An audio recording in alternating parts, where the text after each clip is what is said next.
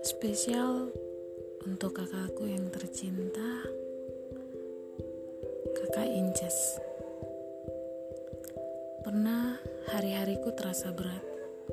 Pernah hatiku begitu sakit.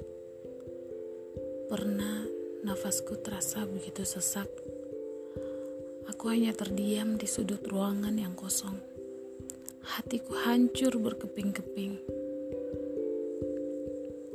Namun, kini hari-hariku penuh canda tawa. Kini hatiku gembira dan nafasku lega. Karena seseorang telah datang dan mengumpulkan kepingan-kepingan hatiku yang pernah hancur. Teruntukmu yang selalu salah alamat. Ingatlah bahwa aku bukan rumahmu lagi.